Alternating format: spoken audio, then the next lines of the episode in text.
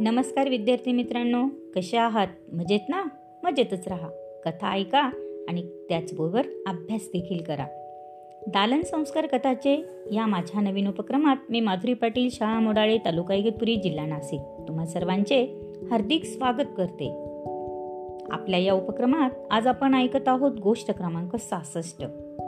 गोष्टीचे नाव आहे चोराची हुशारी. चला तर मग सुरू करूयात आजची नवीन गोष्ट जिचे नाव आहे चोराची हुशारी. एक चोर होता. तो चोर आपल्या तरुण मुलाला घेऊन चोरी करण्यासाठी एका राजवाड्यात गेला. ते दोघेही राणीच्या पलंगाखाली जाऊन लपून बसले. बघा मुलांना राणीच्या पलंगाखाली चोर का लपले? कारण त्यांना काय करायची होती? चोरी करायची होती.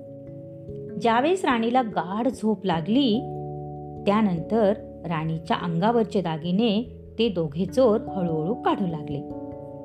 चोराने शेवटचा दागिना काढत असताना राणीला जाग आली. आणि त्याचबरोबर तिने काय केलं?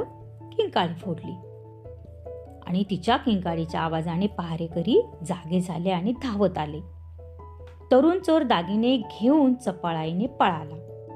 पण म्हातारा चोर मात्र सापडला. त्याच्या मुलाने त्याचे मुंडके तलवारीने उडवले व ते मुंडके घेऊन तो पसार झाला. पहारेकरी चकित झाले. राजा आला. चोराचा तपास कसा करणार?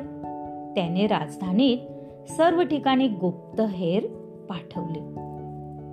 एखाद्या घरात कुणी माणूस मेला आहे का? त्याचे नातेवाईक रडतात का? याचा शोध घेण्यास सुरुवात झाली. पण गुप्तेहेरांना कोणीही आढळले नाही.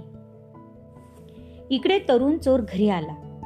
त्याने आईला सारी हकीकत सांगितली. ती रडायला लागल्याबरोबर तो मुलगा तिला म्हणाला आई आता रडून काहीही उपयोग होणार नाही. राजाने गुप्तहेर गावात सोडले आहेत. तुझे रडणे ऐकले तर एखादा हेर इथं येईल मग आपली चोरी उघडकीस येईल. बघा मुलांना तो तरुण चोर आईला काय म्हटला? की तू रडू नको.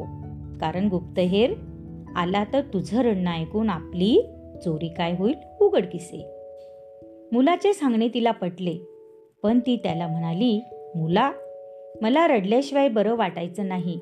माझं मन मोकळं व्हायचं नाही. मुलगा म्हणाला आई तुझं म्हणणं खरं आहे. तू आता असं कर घागरभर दूध घे.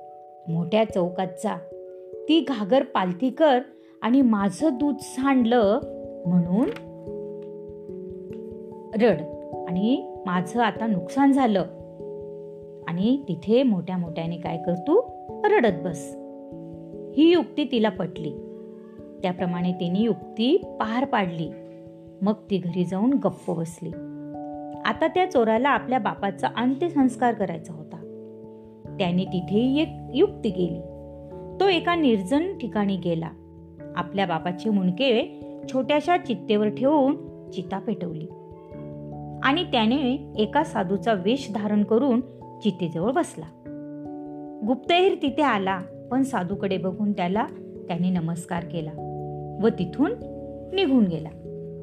आता मंत्र म्हणण्यासाठी पुरोहिताला आणावे असा त्याने विचार केला. तो मध्यरात्री एका भटजीकडे आला. त्याला त्याने भरपूर दक्षिणा देण्याचे वचन देखील केले. त्या भटजीला कमी दिसत होते. त्याला चोराने आपल्या खांद्यावर बसवून चितेपाशी आणले. मंत्र म्हणायचे कार्य संपल्यावर राणीचे दागिने दक्षिणा म्हणून त्याने दिले आणि त्या भटजीला घरी आणून सोडले. सोन्याचे दागिने मिळाले म्हणून भटजीला फार आनंद झाला. पण एका हेराला हे समजलेच. त्याने भटजीला पकडून राजापुढे हजर केले. भटजीने सारी हकीकत सांगितली. इतका हुशार आणि चतुर चोर राजाने जन्मात बघितला नव्हता. शेवटी त्याने गावात दवंडी पिटवली. राणीचे दागिने चोरणाऱ्या चोराने दरबारात यावे. त्याला माफ केले आहे आणि त्याला भरपूर इनाम दिले जाईल. दवंडे एकताच चोर आईला घेऊन दरबारात हजर झाला. राजाने त्याची पाठ थोपटली आणि हो हुशारी व्यापार धंद्यात दाखव. राजा काय म्हणाला?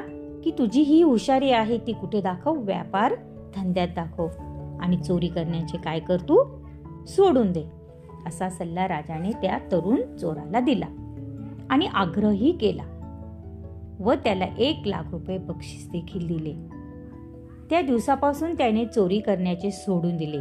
बघा राजाने ज्यावेळेस त्या तरुण चोराला सांगितले की तू ही हुशारी तू एखाद्या व्यवहारात धंद्यात कर. आणि त्याचं ऐकल्यानंतर त्याने चोरी करण्याचं सोडून दिलं. लवकर त्याने मोठा व्यापार सुरू केला.